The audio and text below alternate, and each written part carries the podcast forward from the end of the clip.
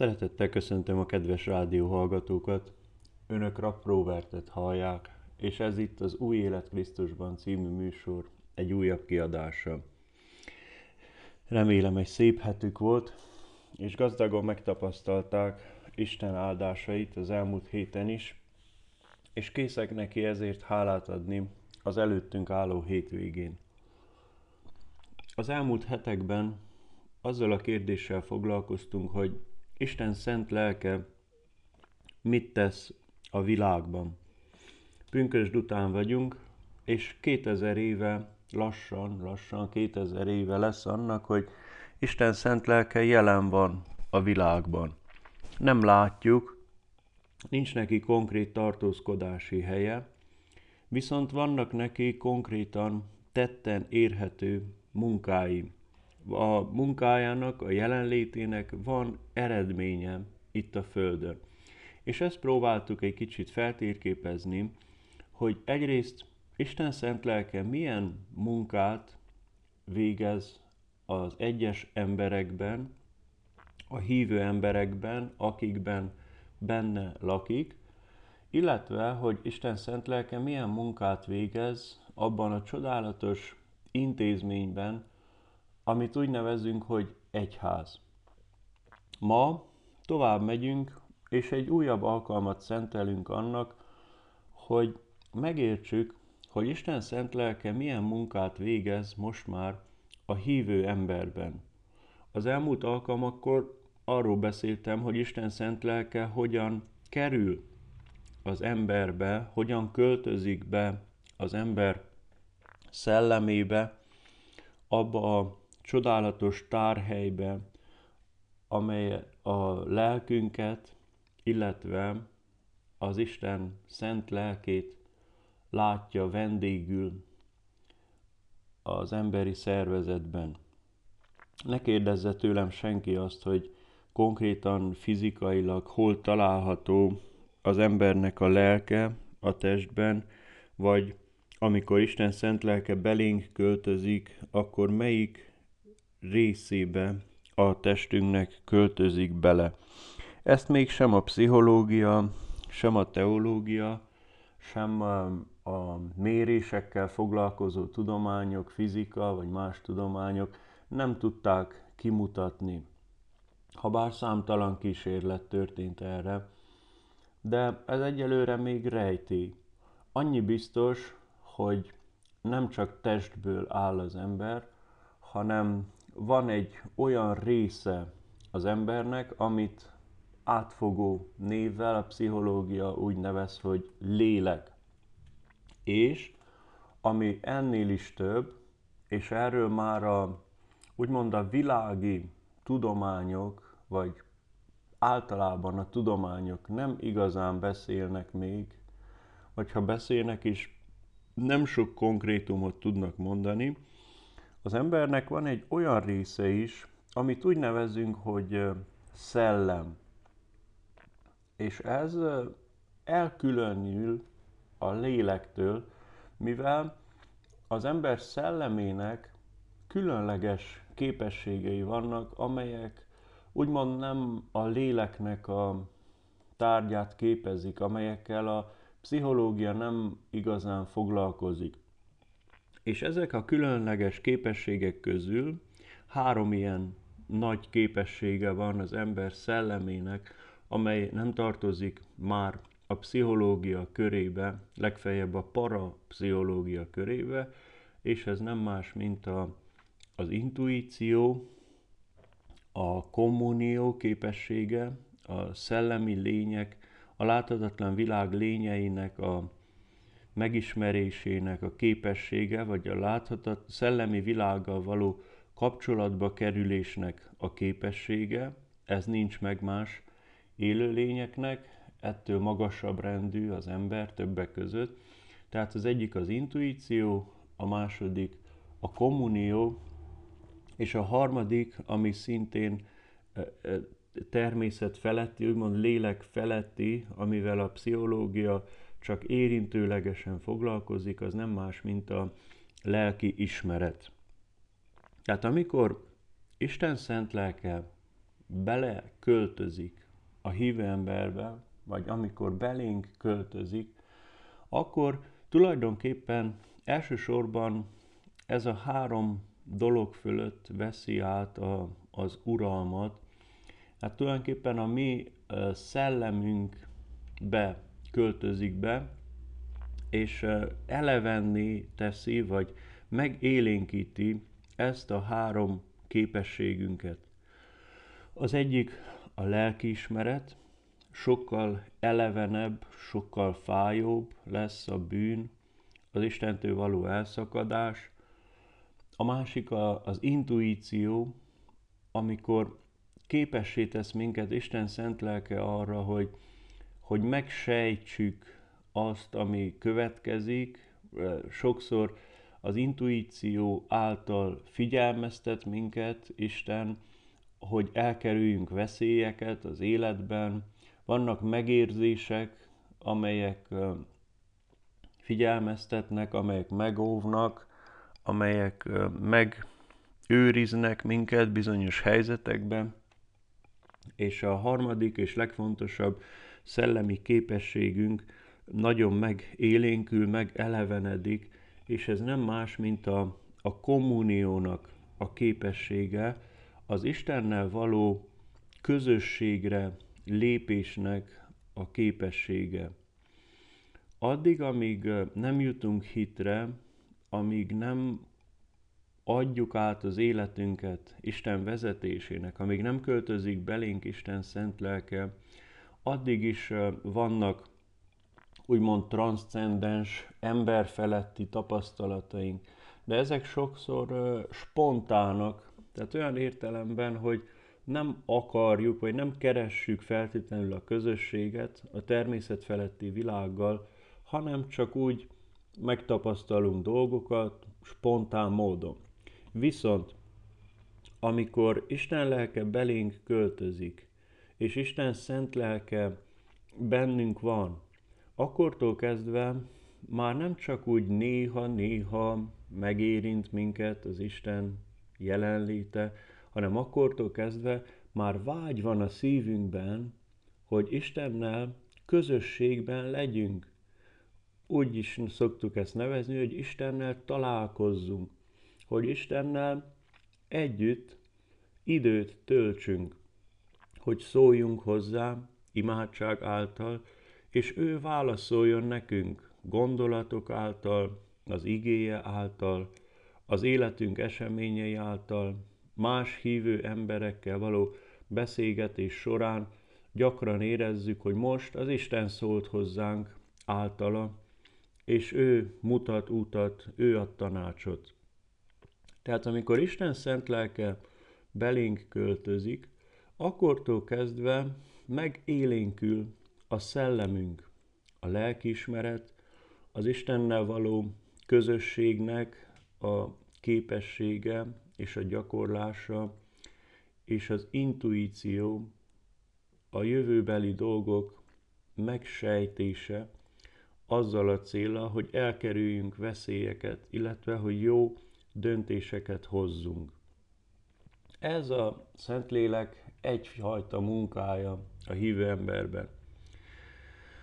Egy második dolog, amiről beszélnék, hogy mi az, amit Szentlélek tesz a hívő ember szellemében, az az, amit úgy fogalmazhatnánk meg egy gyűjtő kifejezéssel, hogy a rossz szokásokat, a káros szokásokat elkezdi bennünk megváltoztatni.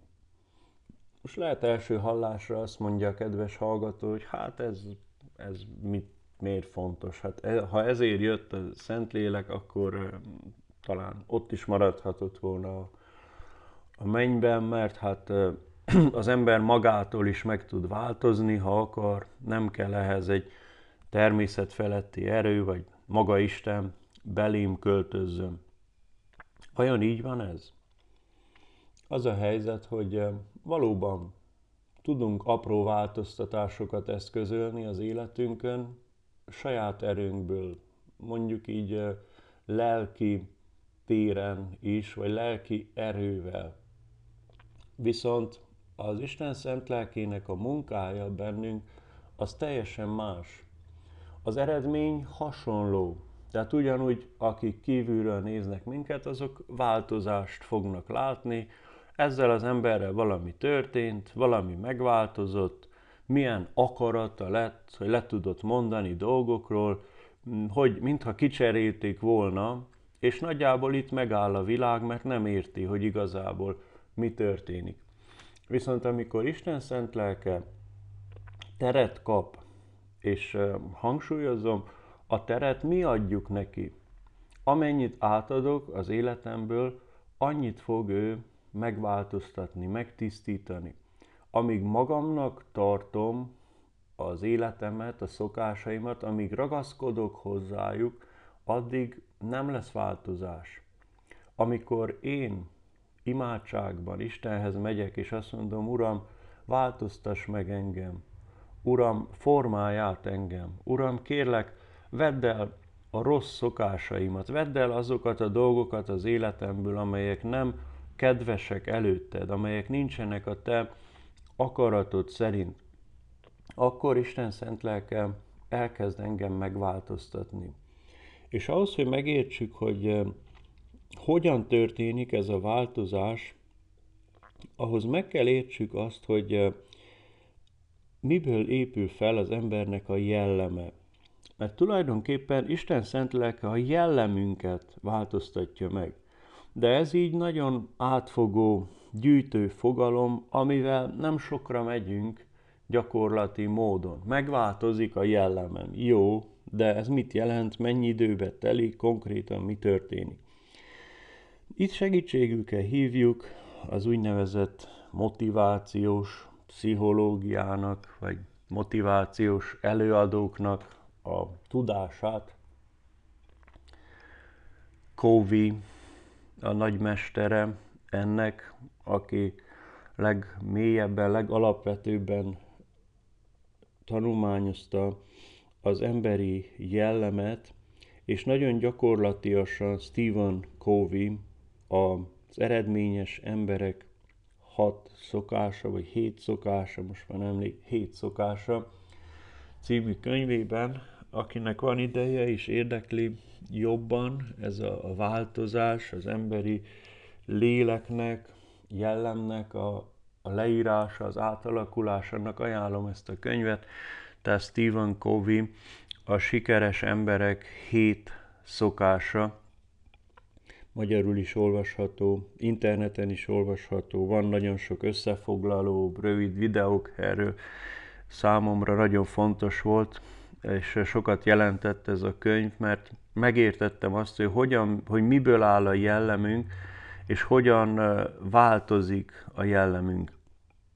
Egy nagyon fontos dolog, egy alapeltet ennek a könyvnek, mondjuk úgy a szintézise két mondatban az az, hogy az ember jelleme, az, hogy milyen egy ember, az abból áll, hogy milyenek a szokásai. Tehát igazából, amikor arról beszélünk, hogy milyen az embernek a jelleme, akkor tulajdonképpen arról beszélünk, hogy mit szokott ő mondani vagy csinálni. Ehhez ilyenkor, vagy ezzel kapcsolatban szoktuk azt mondani, amikor mondjuk egy embert jellemzünk, hogy ez az ember például bátor. Milyen a jelleme? Hát ez egy bátor ember. Miért bátor? Azért, mert meggyőződtünk, hogy sokféle élethelyzetben nem hátrált meg, szembeszállt a veszélyekkel, és nála nagyobb ellenségekkel is mert szembenézni, lásd például medve itt a környéken. Tehát, ha valakire azt mondják, hogy bátor, jellemű, arra azért mondják, mert arról győződtek meg a környezetében élők, hogy ő szokásaiban, tehát az ő szokásai a bátorságra vallanak. Ha másról például azt mondják, hogy lusta, akkor az azt jelenti, hogy ő nem igazán szokott dolgozni, vagy rendetlenül tartja a környezetét. Tehát összefoglalva, a jellemünk, az, hogy mi milyen emberek vagyunk, az abból áll, hogy milyenek a szokásaink. És egy embernek nagyon sokféle szokása van. Hogyan lesz szokás egy szokás?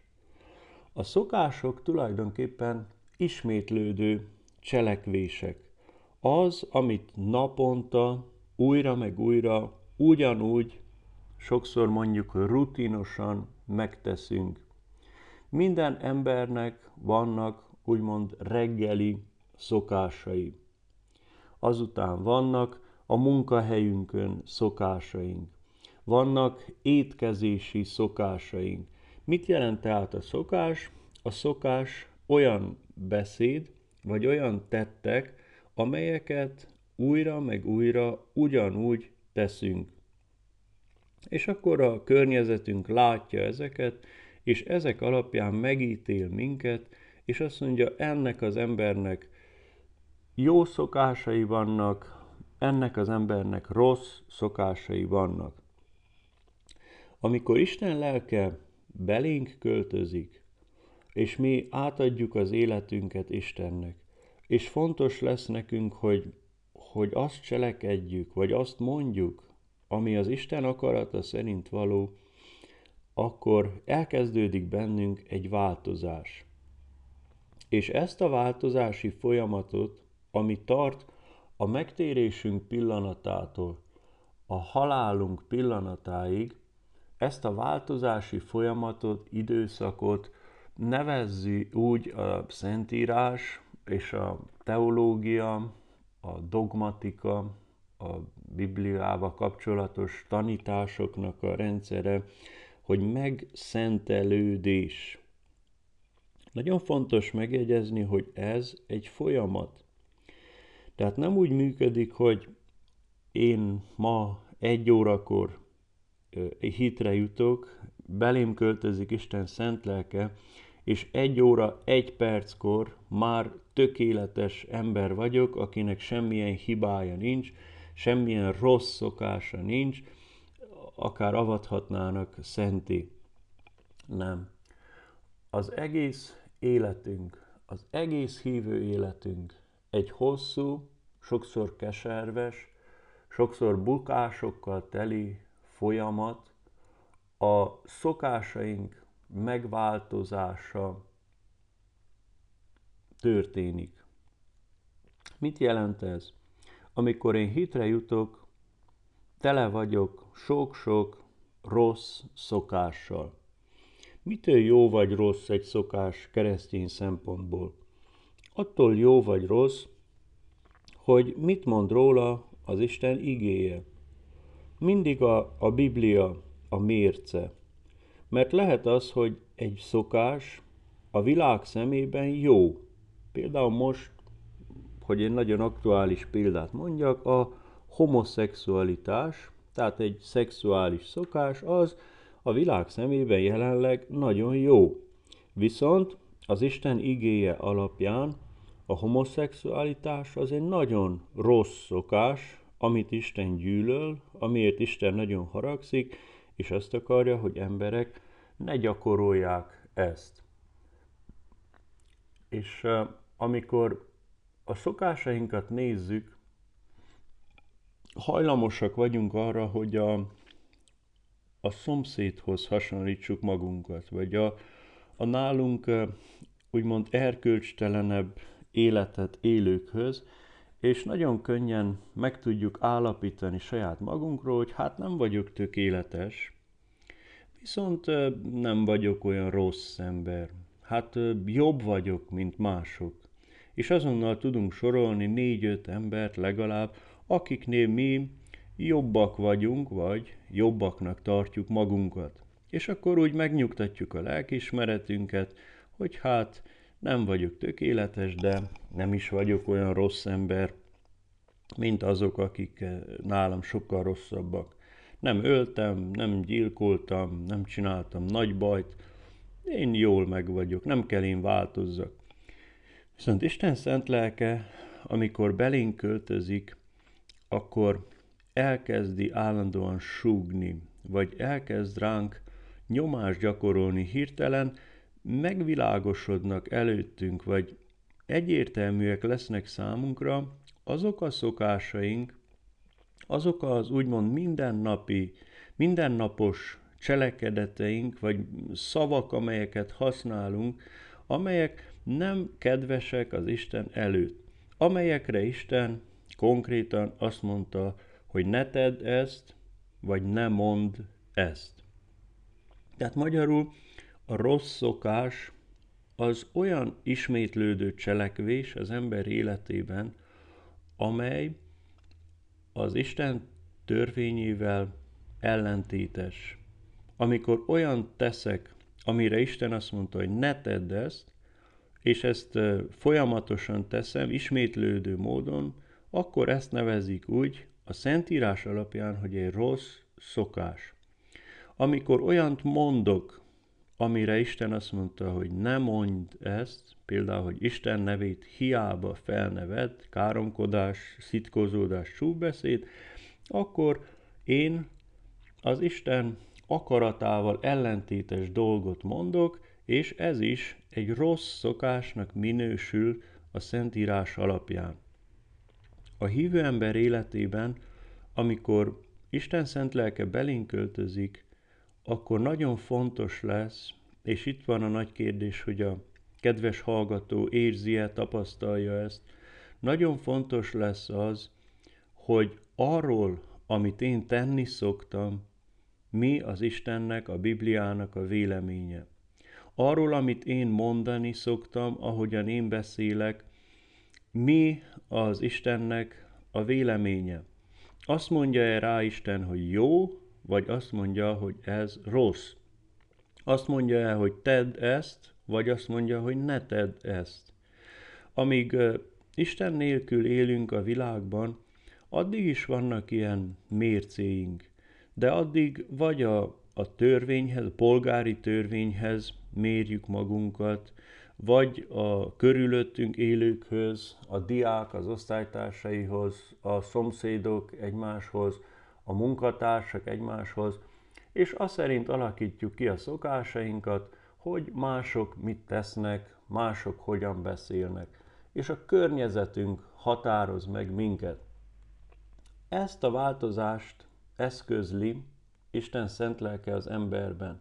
Amikor bennünk kezd lakni, amikor belénk költözik, elkezdődik a megszentelődésnek a folyamata, és a megszentelődés folyamatának egy nagyon fontos része az, hogy Isten szent lelke bennünk kicseréli a rossz szokásainkat.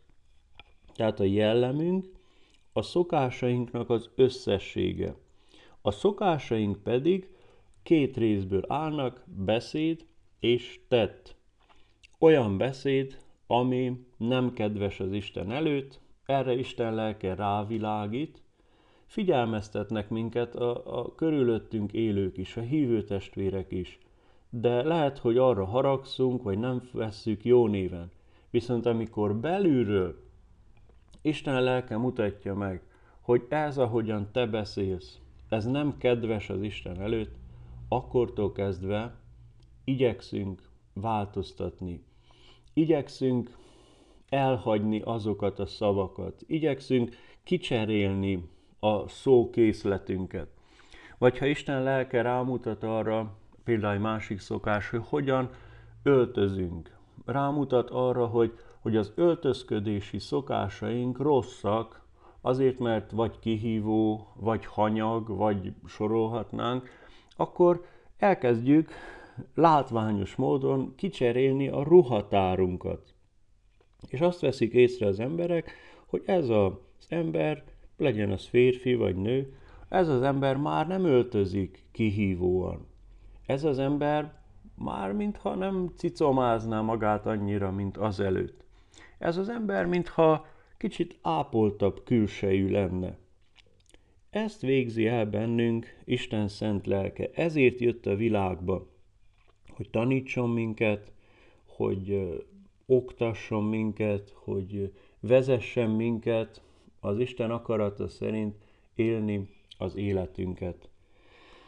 Én azt kívánom, hogy a kedves hallgató is tapasztalja meg, hogy milyen csodálatos dolog, aki még nem tapasztalta meg, milyen csodálatos dolog az, amikor Isten kezd bennünk egy változtatási munkát, mikor Isten szent lelke kezdi bennünk kicserélni a szokásainkat, a gondolatainkat, amikor megtisztul az embernek a beszéde, amikor megváltoznak a, az öltözködési, az étkezési, a kommunikációs szokásai, és az a, a legszebb dolog, amit láthatunk az életben, az, hogy szemléljük azt, hogy Isten hogyan változtat meg minket, illetve hogy hogyan változtat meg embereket a környezetünkben.